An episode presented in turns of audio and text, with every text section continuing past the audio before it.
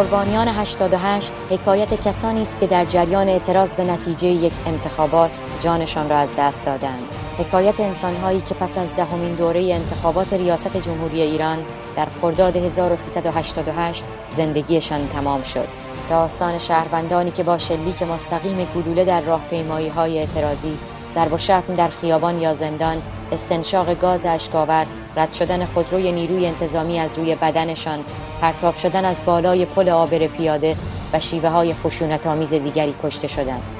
با مرگ هر یک نفر زندگی یک یا چند خانواده دچار بحران و ناامنی شد. با گذشت یک دوره انتخاباتی از حوادث خونبار 88 با من مسیح علی نژاد همراه شوید تا در هر برنامه مستند قربانیان 88 پرونده یکی از کشته شدگان را مرور کنیم.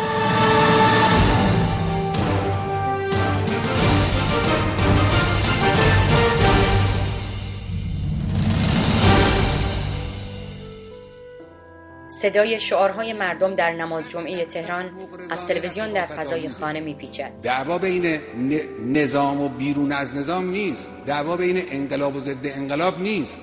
دعوا بین اختلاف بین عناصری است در درون چهارچوب نظام. اینجا خانه پدر و مادری است که چهار فرزندشان را در آن بزرگ کردند.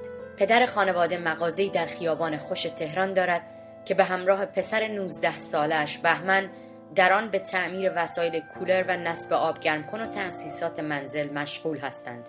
آفتاب از پنجره توی خانه آمده و اهالی خانه روز تعطیلشان را دور هم جمع شدند. تنها جای هومن پسر بزرگتر این خانه خالی است. او سرباز وظیفه است و حالا نزدیک به سه هفته است که به خانه نیامده. بهمن با همین سن کمش تکیهگاه پدر است. او هم چند ماه دیگر باید راهی سربازی شود اما دیپلمش را که در رشته برق صنعتی گرفته راهی مغازه شد و پدر هم با اعتماد کامل اداره کل مغازه را به او سپرده است.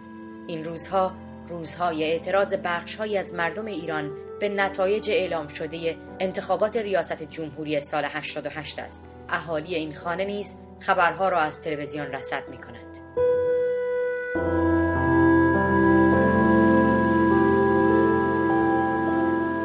گوشه گوشه شهر پیچیده که فردا سیام خرداد مردم بار دیگر برای اعتراض به خیابان خواهند رفت. اهالی این خانه سیاسی نیستند اما شنیدن خبرها بهمن را کنجکاو می کند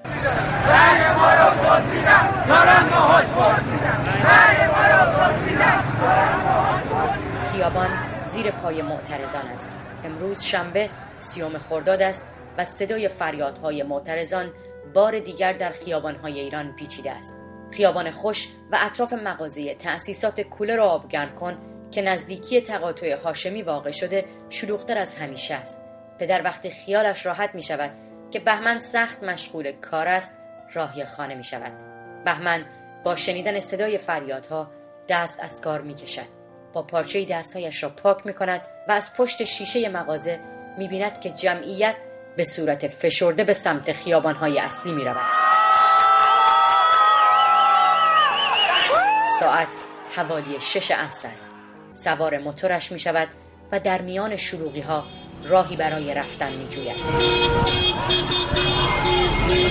دقایقی بعد کسبه محل به خانوادهش خبر می دهند که بهمن تنها یک کوچه بالاتر از مغازه مورد اصابت گلوله قرار گرفته است. خانواده بهمن جنابی به هر دری می‌زنند تا نشانه ای از فرزندشان در خیابانهای اطراف مغازه پیدا کنند. اما نه از بهمن خبری است و نه از موتور او. تاریکی شب که می‌رسد از گشتن ناامید می‌شوند و به برادر بزرگترش هومن که سرباز وظیفه است خبر می‌دهند که بهمن گم شده. هومن جنابی برادر بهمن جنابی در مصاحبه که با او انجام دادم شهر می‌دهد که بعد از چند روز جسد برادرش را چگونه پیدا می کند من به عنوان یه سرباز حتی رفتم پیگیری می‌کردم با افسران با سرهنگای سپاهمون هماهنگی می‌کردم تا بتونم پیداش بکنم. این بهمن ما سه روز ازش خبر نداریم. برادر بهمن به همراه سایر اعضای خانواده و نزدیکانش تمام بیمارستان های شهر را زیر پا می‌گذارد. مسیر هر روزه آنها از بیمارستان ها به کلانتری ها و از کلانتری های شهر به زندان هاست. چون هنوز نمی‌دانند که بهمن زنده است یا جان باخته. سه روز بعد در دوم تیر ماه 88 زنگ تلفن این خانه به صدا در می آید. دلهوره امان همه را بریده است. کسی پشت خط به این خانواده می‌گوید که از بیمارستان لولاگر با آنها تماس می‌گیرد و شماره تلفن این خانه را از طریق موبایل جوان 19 ساله‌ای به نام بهمن جنابی پیدا کرده است. او خبر می‌دهد که بهمن در بیمارستان تمام کرده. دیگر هیچ کسی جلودار فریادهای اهالی این خانه نیست. خانواده بهمن جنابی سرانجام پیکر فرزندشان را از پزشکی قانونی تحویل می‌گیرند و در قطعه 256 بهشت زهرا به خاک می سپارند. هومن جنابی شهر می دهد که در روزهای نخست آرامش چگونه از این خانه رفت. ما پدرمون کامل از دست رفت. مادر بالاخره به هر وسیله باشه با اشکی بالاخره با گریه با نفرینی چیزی آر...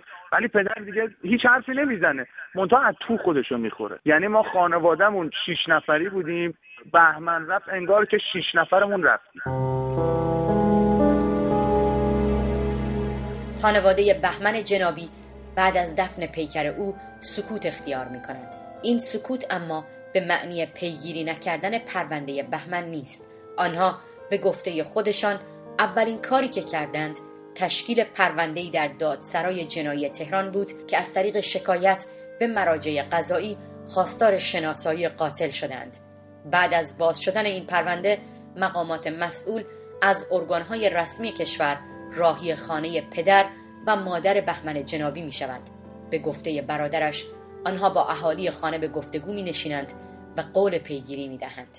یکی دو بار جزئی روزهای اول از وزارت کشور اومدن که ما هم نمیشناختیم که واسه پیگیری بخوایم بکنیم. ببینیم اصلا واقعا از وزارت کشور از جای دیگه ولی خب انصافا از هلال احمر اومدن انسانهایی که دلسوز پایبند به اصول واقعی حق و حقیقت پیگیری کار ما رو کردن. قضیه رو قبول دارن.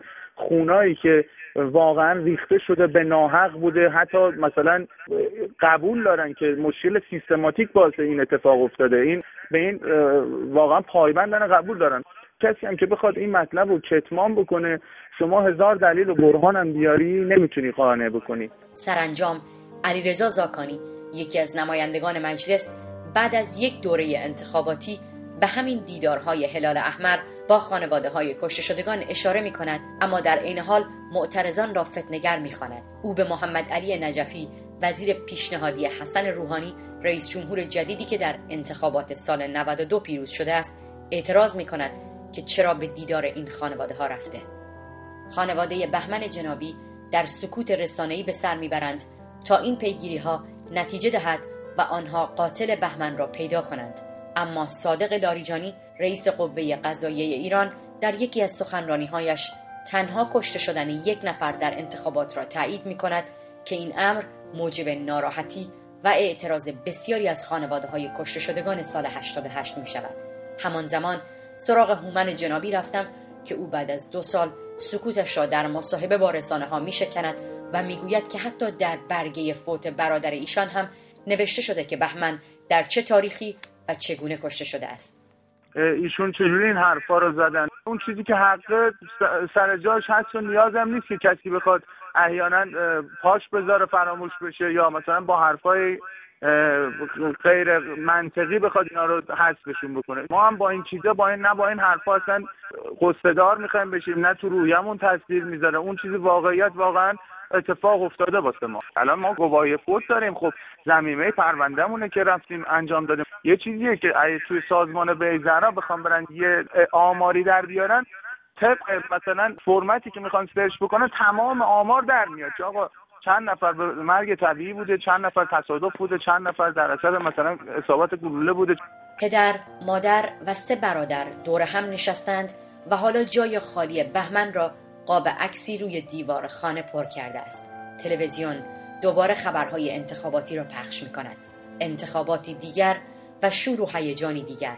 هومن پسر بزرگ خانه می‌گوید که چرا در این خانه دیگر از شور انتخاباتی خبری نیست. مادر ما جوون سنی نداره. اصرار که آقا من قبر دو طبقه برو مذاکره بکن پول جور بکن. با بدبختی رفتیم اونجا. یعنی یکی از خواسته های یه انسانی که الان تو این جامعه باید با امید زندگی بکنه این بعد باشه که قبر بره برای خودش بگیره.